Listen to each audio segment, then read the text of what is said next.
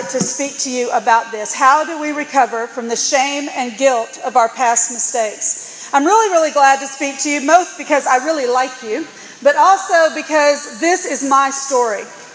Shame and guilt are what drove me to, to God. It's what brought me to Jesus Christ. So it's exciting for me to be able to kind of share a part of that journey with you.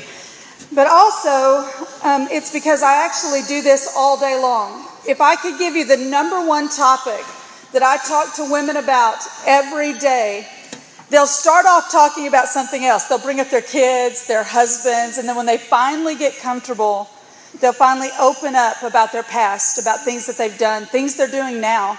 And they feel such shame and such guilt, and they're hiding so much from everyone in their world. And they're, they're so afraid of what I'll think about them. We all want to know how do you recover from this? How do you get past thinking about it? Are you just always going to feel like the, the worm? Are you just going to keep digging under the ground until the earth covers you and no one's ever going to know you. You're just going to keep passing people in the hall saying, I'm fine, good, how are you? Fine.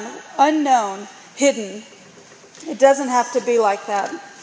But as I started talking with women, one of the things I've noticed is that when we talk about shame and guilt, we honestly don't even understand the words we're talking about. So the first thing we're going to do is start off by defining what is guilt and what is shame. And since guilt is easier, we're starting with that one.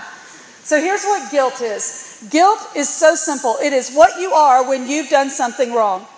You've lied, then you're guilty of lying. That's it, cut and dried. It doesn't matter if you think you have a good reason for that lie. It doesn't matter if everyone in the world would agree with you. It's still a lie, so you're guilty of lying. Does that make sense to y'all? It's very objective, it's very cut and dried.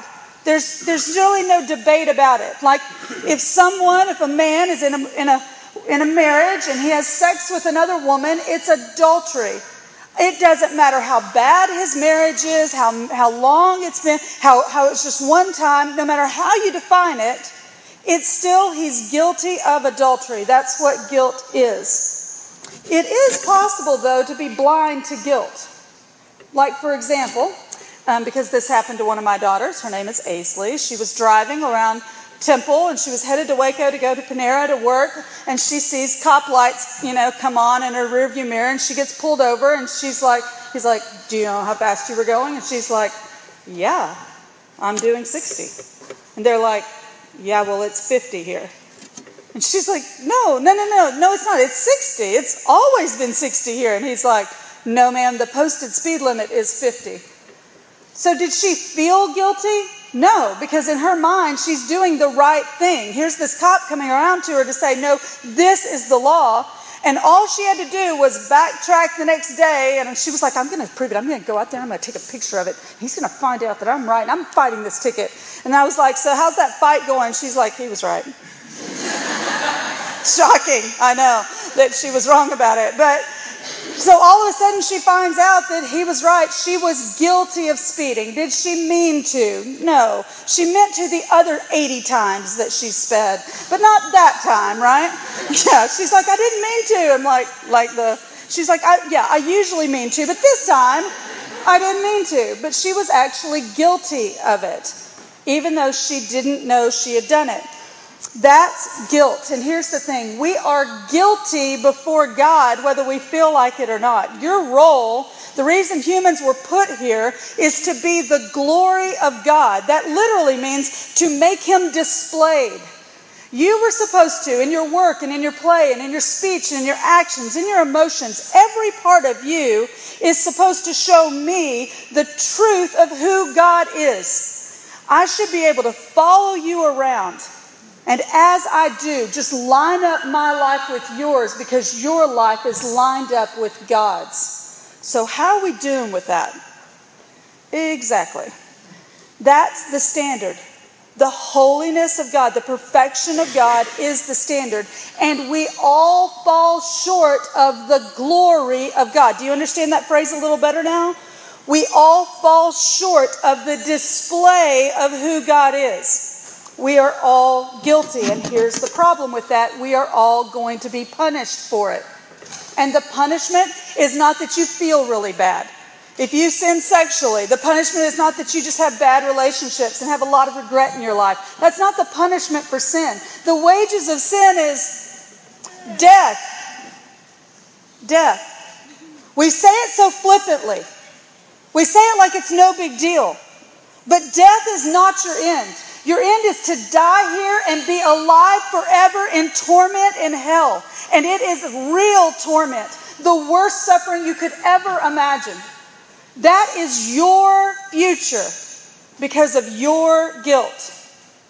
As flippantly as you may say it, it's still the absolute truth of the reality of what happens to those who are guilty. Well, here's the problem we know we're guilty. It's why we hide. It's why we cover over. It's why we justify ourselves. It's why we defend ourselves. It's why we escape. It's why we use drugs. It's why we use alcohol. It's why we use each other.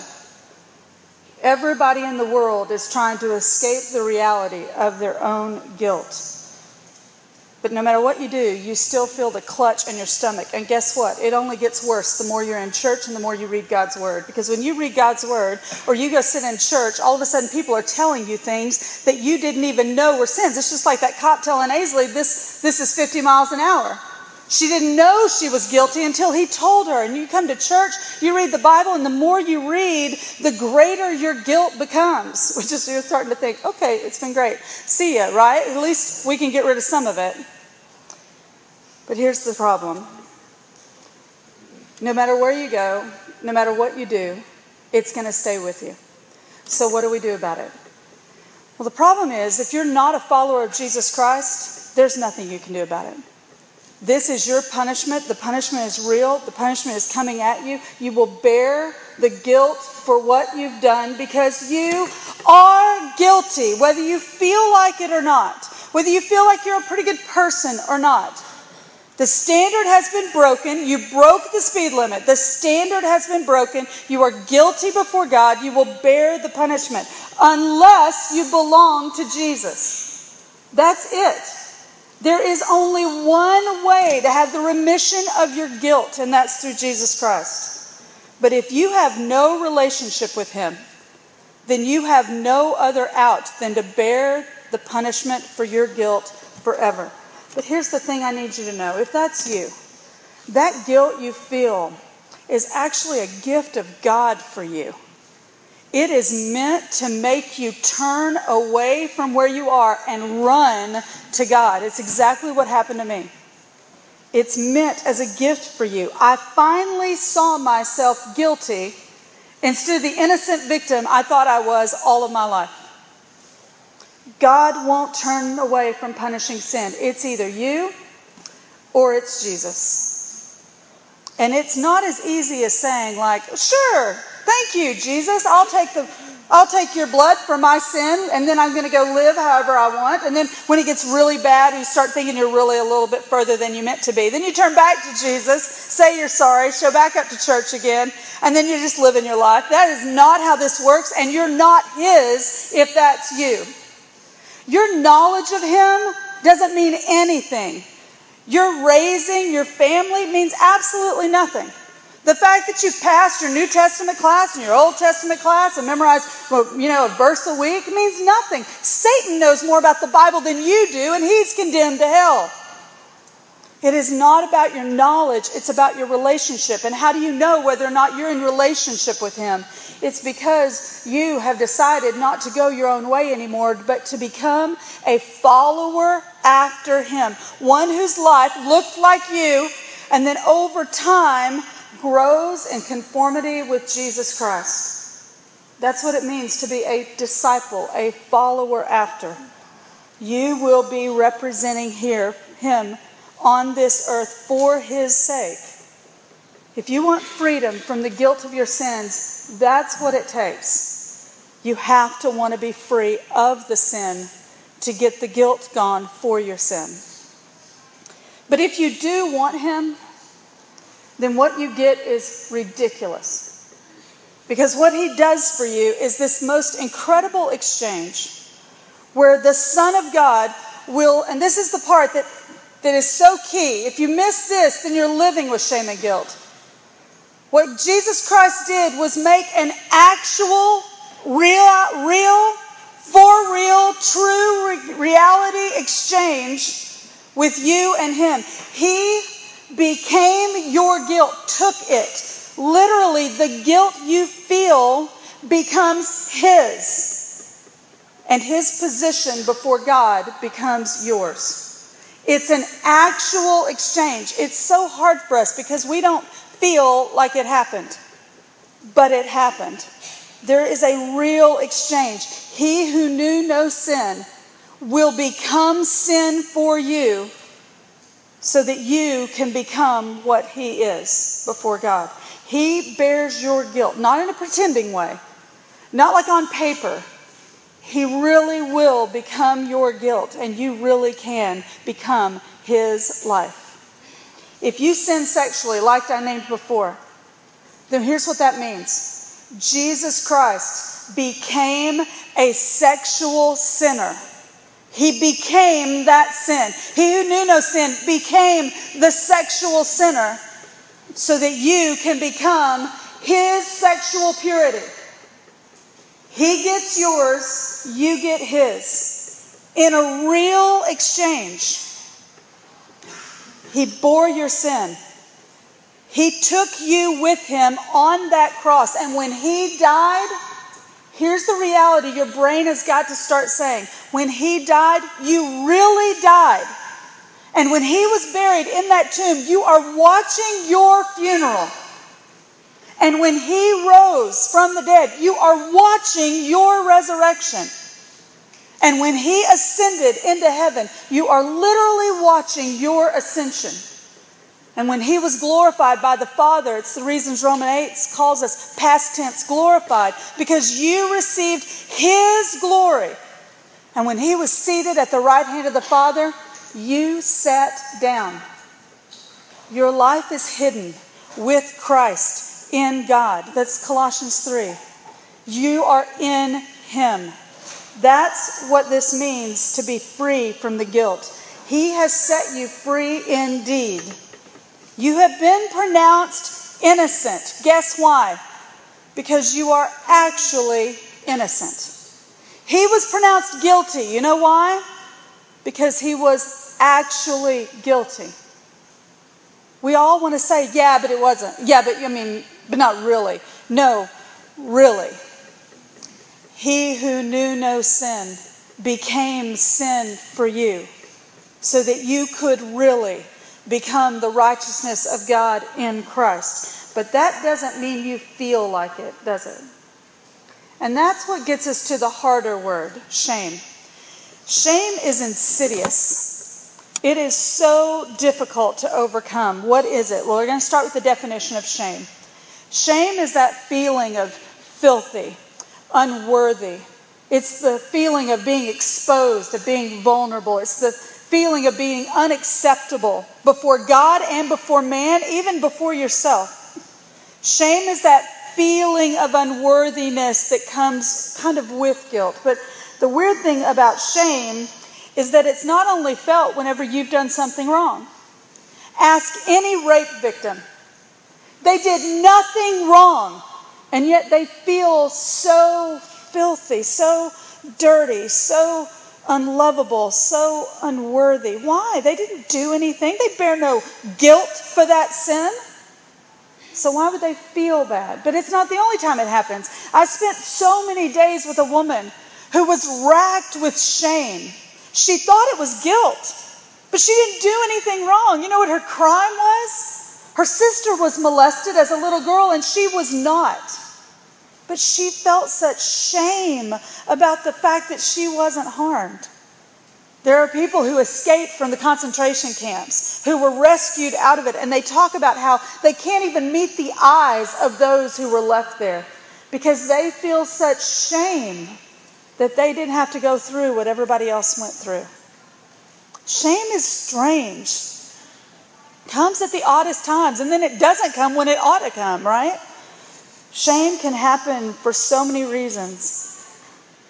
There are times in the Bible where shame like shows up, where we just kind of read past it, but we have to understand like why it's so weird to happen. There's a guy named Abimelech. He was such an evil ruler, like absolutely horrible. And he's trying to attack this fortress by burning it down.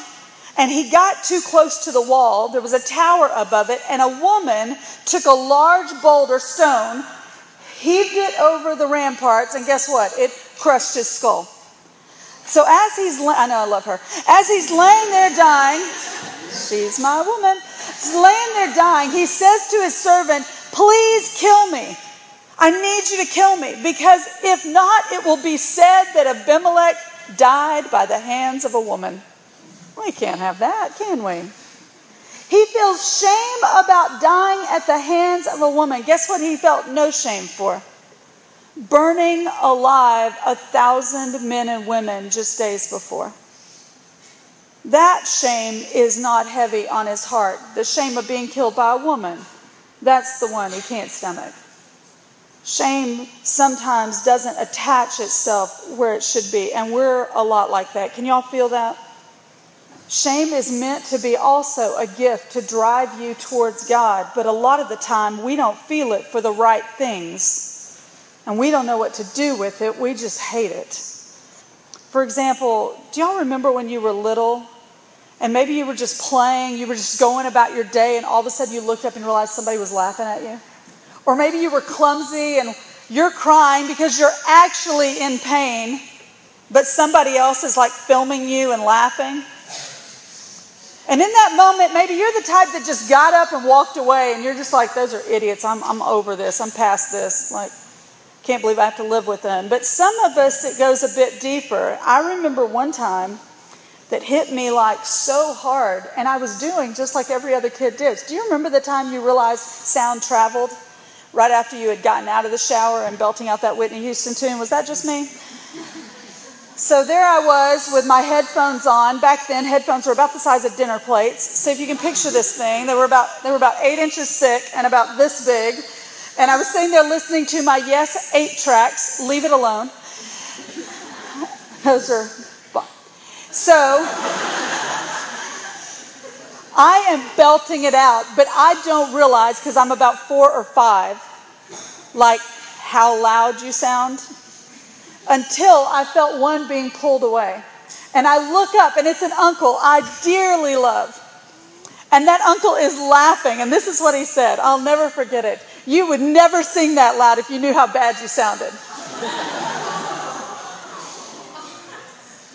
and he put it back, and I can see his face. I'm sitting on the floor, and I can see his face. He's walking back, and everybody's laughing. And he's walking off, and I never did.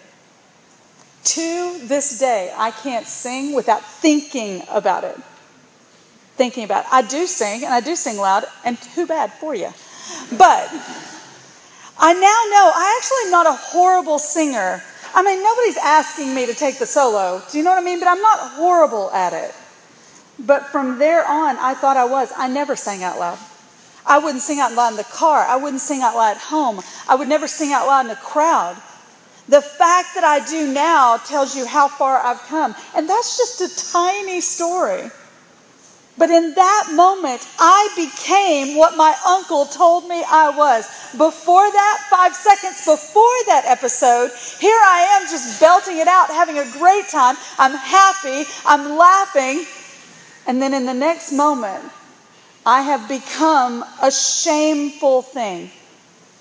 I have become a, a girl who is owning the fact that she cannot sing we laugh about it because not only have we had it happen to us, we've done it to people.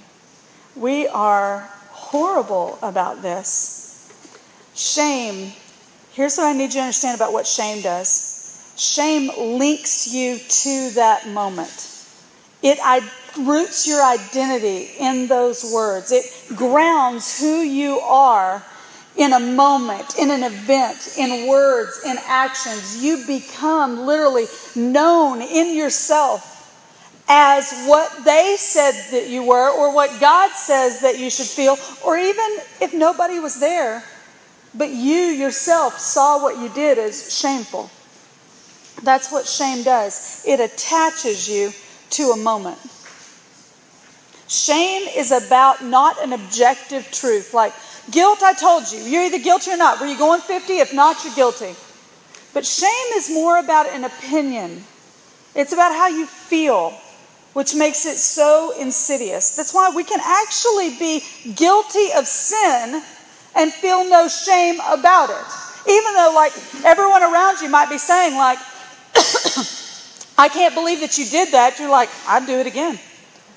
That same Aisley was about five when she looked back, and I'm telling her about a friend of hers, and I'm like, I cannot believe she talked to her mom like that. And from the back, I hear this little mumbling because she thinks, you know, she's young. She doesn't know sound travels that far. And I hear her mumble from her car seat. If I was her, I'd have done that same thing too. She's like trying to throw shame off of her friend. She's that loyal, right? So even though she knew logically was what that daughter did to her mom wrong, she would have said, Yeah, but the quick but. Yeah, but I would have done the same thing. She's trying to alleviate, not the guilt of it, she can't take that away, but she's trying to alleviate the shame. Can you not see our entire world doing this right now? I don't care what you people say. I'm doing whatever I want. Just do it. Do what you feel. Be who you are. Live out your life. No shame here. We want shame free zones. No shame here. Non judgment zones. But we are confusing shame and guilt. You are guilty if you've broken the covenant that God has made with mankind and done against his character. That's it. That's guilt. Shame can be given and taken away based upon other people's opinions, on how you feel, on whether you know God or not. Shame. And we're not only shame bearers, we are shame givers. And let me just tell you that Christians, oh my goodness, are the worst at this. It's why the world hates us. We are shame givers. We don't come up to people usually, although there are some idiots out there but we don't usually come up to non believers and say things like, I just can't believe that you would do that. But you know who we do it to? Each other. But we don't do it like to you. Here's how it might sound I'm just saying, I don't think I can be friends with somebody who.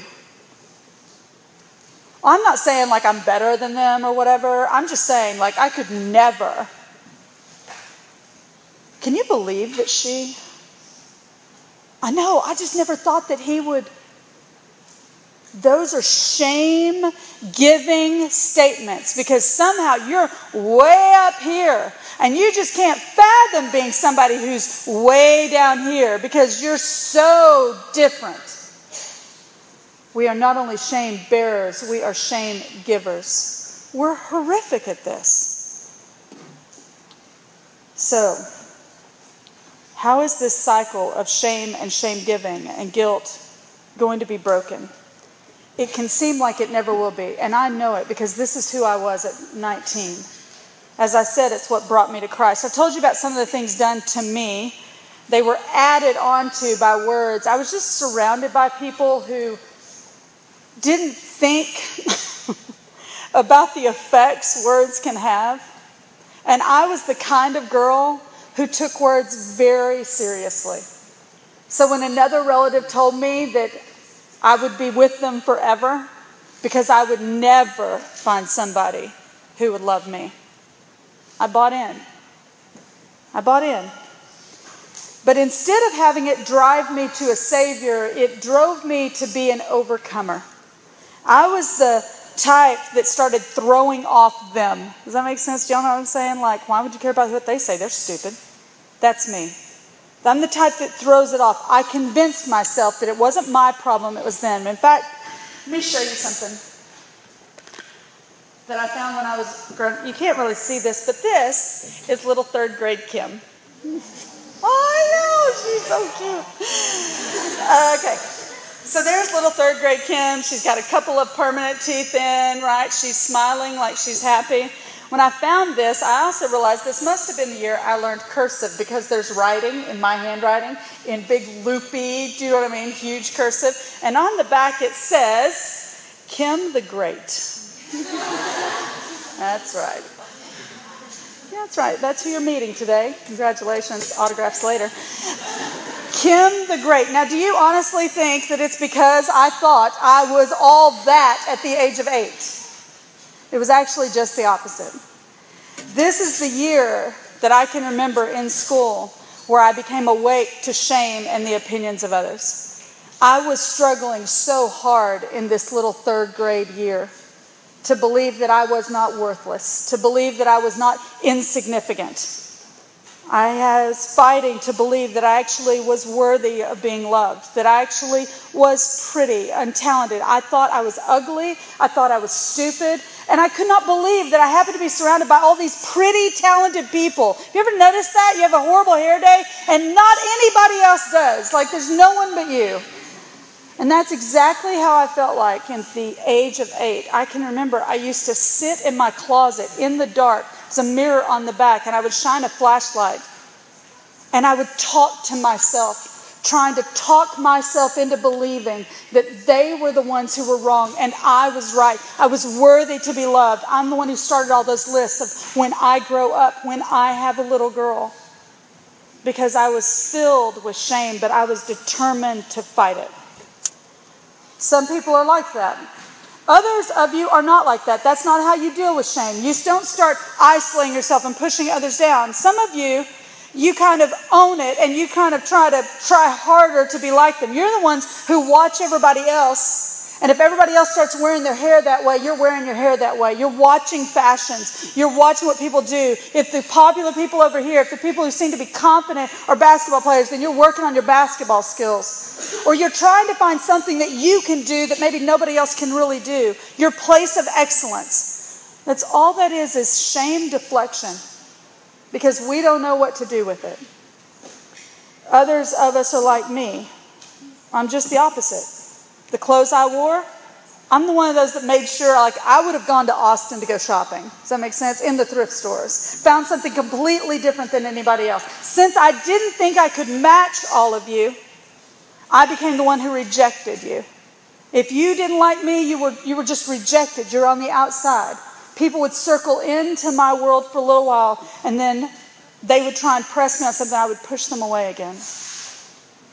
I couldn't fit in, so I didn't try. You're stupid. Why should I bother? That was what I believed. And I rebelled in more ways than clothes and words. By the time I was 11, I was drinking almost daily. It was the only way I could escape. I started reading book after book. My mom and a friend bought me like a subscription to romance novels when I turned 11, and I started reading one after the other after the other, escaping into fantasy. I was an escapist at night. And then I got older and I started driving around the age of 13, illegally, but getting me where I needed to go. Everybody was gone from my house, so I could be gone. I knew my curfew was just beat mom home. That was it. So I'm drinking, I'm partying, I've got guys in my life, one after the other after the other. That's my world. I go off to college and all I found was more money and more guys and more parties. And when God ripped my life open, I wasn't, it wasn't because like I had gone too far. I was playing quarters with tequila at an NFL playoff game party with guys who were my new best friends because they had all the alcohol I wanted. I don't even remember any of their names, and I'm not sure I would have even known them. It didn't matter. That's who I was. And as I sat there playing quarters, all of a sudden, in a flash, no voice, no weird signs from God, the heavens did not open. All I saw in one heartbeat was I was the sum of everything I hated. Every bit of anger I had against my friends or against my father or against my mother or against my stepdad, everything I felt, I realized I had just become it. And I was racked with shame, so much shame that I didn't want to live. And I mean that sincerely. It's just that God, in His mercy, didn't let any of those attempts succeed. So there I am, walking around campus now, not knowing what in the world to do with my life. Racked with such shame like I have never known because I can't escape it. I really am this. This isn't anybody else's words. I know I'm guilty. I know I'm shamed. So, how do you go from that woman at 19 walking around a campus filled with shame, hoping she can die, to a woman who's up here, seemingly filled with confidence, right? Who loves to scream at you? Seems like she doesn't have a care in the world how do you how does that happen? I really, really, really want you to know it. But strangely, when I tell you, here's the problem. For those of you who've heard this before, it is my absolute concern that you're about to click me off. Especially if you've been raised in the church. I'm going to give you a warning. If you have actually considered yourself being raised in the church, hi. Though I do love a good musical soundtrack. If you've been raised in the church, let me warn you. The women who end up on my couch at 35, 45, 55 are all the people who've been raised in the church. As soon as a woman calls me and starts to talk about her past, now she doesn't quite get how you live this way and doesn't know what to do about her daughter and her marriage and all this, the first question I always ask is just as a guess, I'm sort of just taking a survey, can I just assume you were raised in the church? And they're all like, yeah. Why? Is that wrong? I'm like, yes, apparently it is. Apparently we suck at this. All right, so we're going to go back. So here's my heads up to you. The words I'm about to say are familiar, but they're so familiar, you've forgotten the wonder of them. The only good thing about being raised outside of the church is that these words were new to me and truth to me. I bought in. And if you're still struggling with guilt or with shame, then you're still not understanding this. So here's the two things. They're so easy. You ready? You have to believe the gospel and give the gospel. I didn't even give you like a slide for it. Can you remember that with me? You need to believe the gospel and you need to give the gospel. So receive the gospel, but specifically a part of it. To overcome guilt and shame in your life, you have to understand this term union with Christ. The term that you would want to study for the rest of your life is called union with Christ. And what does that mean? Union with Christ is exactly the reality of the exchange I told you about earlier. And when the Bible talks about it, it talks about it in the tiny words of Scripture called prepositions. Do you remember those from your stupid English? Not stupid. Your teachers aren't stupid. Well, some. But this class is stupid. But unless you do it in Latin, y'all are weird. Um, okay, prepositions in, with, through, because, things like that. Okay, if you've got a Bible, I want you to turn to Ephesians chapter 2. It's not up here. Ephesians chapter 2. Or an app, or whatever. There are so many places I could have taken you to in order to point this out to you. Because it's not a teaching found in one place, it's actually the way, especially Paul, describes everything with Christ. But he does it here. If you're going to study a passage on it, if you want to leave here and find more out about union with Christ, that's Romans 5, 6, 7, and 8. Just write down Romans 5, 6, 7, and 8 and it's going to walk you through the reality of what your union with Christ means. But I'm going to point out how it's found in the Bible in Ephesians chapter 2, starting in verse 4, just so you can start to see it when you read it. If you write in your Bibles, circle the, the phrases I'm going to pause on. But God, being rich in mercy, because of the great love with which He loved us, while, um, even while we were dead in our trespasses, made us alive together. What? With Him. With Him. He made you alive together with Christ. When Christ was risen from the grave and brought to life, you were brought to life with Him. Then keep reading. By grace you have been saved. And raised us up. How? With him. He raised us up with him. We were raised up, ascended with him, and seated us with him in the heavenly places. You are seated in the heavenly places. And I know your brain so concrete still at this age. You're sitting there going, actually, it's right here. I hear you. This is like one of those things that you've got to start nodding with instead of saying, once I understand this, I'll believe it. This is a miracle that has occurred.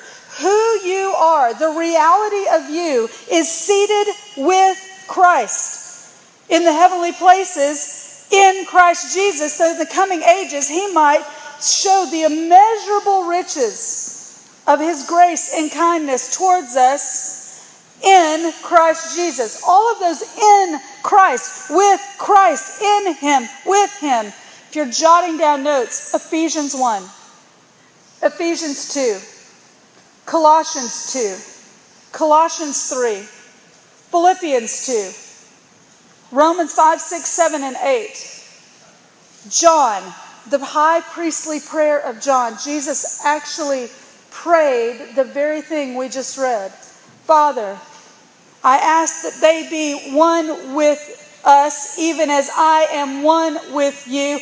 I in them and you in me, that they may be perfectly one with us. That's what he asked for. Jesus prayed that you would be in union with Christ. That's the reality of what's true of you. And freedom from shame comes in understanding that. Remember when I told you that your guilt is real? Your guilt before God is absolutely real. But so is the reality of Jesus uniting himself to your sin. He became your sin. If you are his, then he took that sin with him to the cross. When he died, you died. When he was buried, you were buried. When he rose, you rose. When he ascended, you ascended. When he was seated, you were seated. Your life is hidden in Christ with God. Colossians 3 again. This really happened. It is absolutely truthful. It's for real. And it's not in your future. These are all past tense verbs. This all happened behind you when He did it. He is the Son of God. So, guess what you get to be? The child of God. He has the favor of God. Guess what you have? You have no shame before God. It says in Jude 24, now to him, let's see, now to him who is able to keep you from stumbling and to present you faultless before the presence of his glory. And then he tells you how he feels about it. To present you faultless before the presence of his glory with exceeding joy. There is no shame before God anymore. The only emotion he feels about me is joy when I'm in front of him. My shame is gone because I have the righteousness of Christ as mine. I am my beloved's. He really is mine. He took my poverty and He gave me His kingdom. He took my rejection. He gave me His acceptance. I am free. It's the craziest part of this gospel. You are what He is because he became what you were. Say it again, listen. You are what he is because he became what you were. That's the truth. He left glory. Guys, he had no shame before he came. And he came here to be born in a stable, a shameful place to be born to a woman who got pregnant before marriage, a shameful place to be. He was chased by soldiers in his toddler years like a criminal, shamed before the country. He was a nobody from nowhere. No one in his hometown thought he was anything.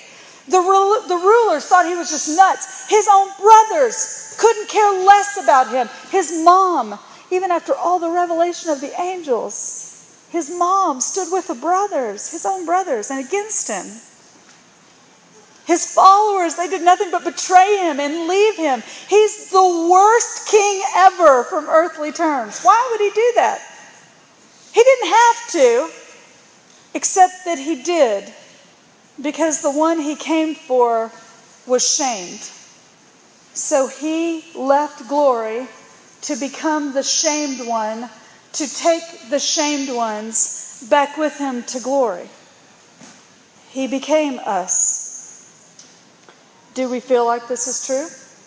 Not all the time. And that's because this is how it works. You have to be transformed by the, re, by the renewing of your mind, not your emotions. Your emotions are supposed to be subject to what you know to be true. But in today's world and us, we are ruled by emotions. Emotions are supposed to be self controlled, made subject to your mind. You have to be transformed by the renewing of your mind to know that these things are true. So I told you that you have to believe the gospel. Why would I even mention giving the gospel? If believing the gospel contains all of that, why do we even need to mention giving it? And here's why. Because in giving it away, in telling others this good news, it firms up, teaches you, reminds you, convicts you, convinces you, gives you confidence in the words you're saying that you yourself struggle to believe. Even while I'm teaching you, this becomes more real to me. Does that make sense to you? God has called us to be this. Now you get to turn and you get to go out of this world to others who are hiding in their shame, who are trying to numb it with alcohol and drugs and sex, and yet they are emptier than they've ever been. To those who are overcomers, those who are striving and seeking, for whom grades are all in all, and whose looks have to be perfect before they can leave the house, and whose guys worry about how their body looks or their position on teams. They have to have these things because if they don't, they've lost the foundation of their life. And here you will come to tell them a different story. Instead of being a shame bearer and a shame giver, you will be a shame remover. The Bible says that when you do these things, you are known as a repairer of the streets, a rebuilder of the broken places. You are the renewers. You're those who offer the rebirth. And when you do, you find yourself becoming the rebuilt, the renewed, the restored, the reborn. If you struggle with shame, like you can hear me and you're like, I know this. I know this is true. I know I'm accepted in Christ Jesus, but I still feel it. I promise you, if you will go to find one who feels shame and speak to her, speak to him, the reality of who Christ will be for them, you will feel yourself leaving that conversation so confident that this is true. It's partly why impact is so amazing. We go out every day, three times a day, and we say these words that God loves you so much and he will wipe away all of that sin. And Jesus rose from the dead and he can be your father too. All you have to do is believe and follow him, and then you get to be his child. And then you get a little kid who comes up to you and says to you something like, me? And you, though you would have said to me hours before, Me? Will find yourself turning to that child to say, Yes, you. God loves you. You are accepted in Him. Your sins don't change your status because He who knew no sin became sin for you so that you could become the righteousness of God in Him. Speaking the gospel is a part of healing from shame. Guys, we're not meant to keep this good news to ourselves. The more bold you go to give, the more bold you will find yourself able to speak back to yourself and the shame you still feel. But you not only have to tell it, you need to understand this, you also have to show it. You not only have to tell the gospel, you have to show the gospel. You not only get to tell them the true story, you have to act out the true story. Here's what I mean. You cannot offer on one hand the acceptance of God for them and withhold your fellowship from them. You cannot, on one hand, say, I have this good news of reconciliation with God, and then turn to another and say, except for those people over there.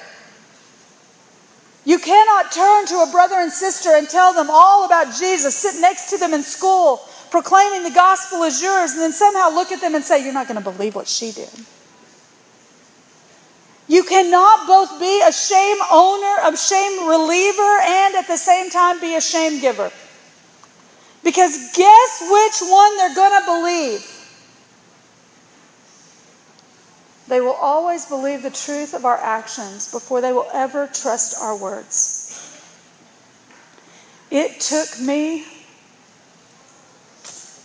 about nine years of being married before my husband looked at me and said, You look really beautiful. And I didn't tell him to stop. It took a long time of him loving me before I believed his voice over the other voices. But during those nine years, he didn't just say, You look beautiful, he displayed that I was beautiful. He not only, I worried so much about being a mom, what kind of a mom I would be. I was so worried I would screw up my girls. And then I slowly stopped listening to those voices. How? Not just because I have such a disciplined mind, but because I was filled with people who would encourage me and affirm me and teach me and, and wanted to be a part of my life. You cannot go and say, I have the bread of life, while you leave them hungry. You cannot say, I have the living water which satisfies wherever you go, and somehow walking away, leaving them thirsty. You have to become who He is for them to believe what you say. Worry as much about your ability to live the gospel as you do to be able to tell the hand illustration. It is of no value if your very actions tell them they are unacceptable to somehow convince them that they are acceptable to God. The people that I have in my mind right now are actually not y'all. They're like right now to this week in our Austin capital, there was a group of Muslims who were going to be visiting. And we actually had lawmakers, and wait till this little audio gets out. We actually had lawmakers who refused to meet with them, who put Israeli like flags on them Hear me, these were not the terrorists who were visiting, these were Texans who wanted to come show their children the process. Now, do I understand that we have Muslim radicals who would like to do away with America? Yep. It's just, they're not probably the next Muslim you're going to meet. And the next Muslim you're going to meet needs to know more about your Christ than about your politics. I'm not talking about whether or not we should have formed alliances with them. I'm talking about accepting them into our presence because we have been accepted into the Holy One's presence. We do not withhold the gospel from anyone, and we take every opportunity we have to give it. So I need you to hear me. It's not just you screwing it up by talking, gossiping in the hallways. These people who did that claim to be Christians. I don't know whether they are or not. I'm not doubting it because of one action. We're all screw ups. But I'm telling you, this is a problem you're going to have to fight for the rest of your life. To count all people worthy of the gospel because you were counted worthy of the gospel is a part of telling the right story. Don't run from shame, don't hide it. Don't overcome it. Don't try and do away with it with good deeds. Do with it what it was meant to make you feel. Run yourself to the gospel of Jesus Christ. And when people come to you confessing their sins, own it with them that you are a sinner just like them, and speak the words of truth to them so that they can find their restoration in Christ and by seeing Him become more like Him. I get that you're a great sinner. But you have got to start owning that He is a far greater Savior than you could ever be a sinner. Who you are in Him is the truth of what will remain of you. And the rest of this that's just messing it all up is dying off already. We are like trees planted by living water who will bear fruit, be a part of getting after that fruit.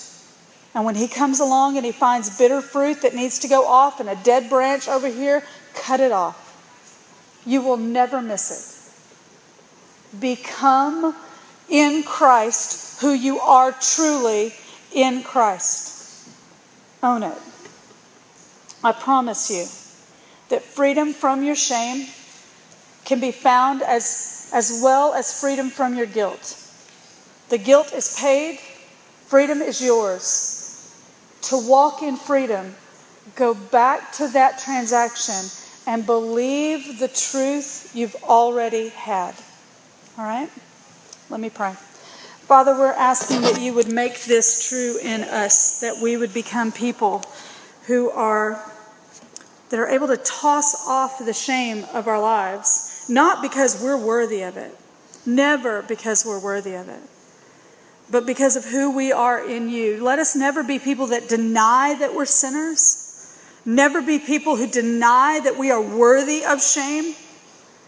But let us also be people who own far greater the reality that you bore our shame and our guilt on that cross crucified it together with you, buried, raised, ascended, and seated us, so in the coming ages you might display the riches of your kindness towards those of us who are in Christ. I know these kids. I know some of the sins that are plaguing them. I know some of the shame they bear. Help them to walk in the light as you are in the light, Father. Help them not to fear your light Help them to understand the sureness they have in Jesus Christ and the love and acceptance and the worthiness they have in Him so that they can begin to throw it off and walk as those who are beloved in Christ. Do this for us. For your Son's name we pray. Amen.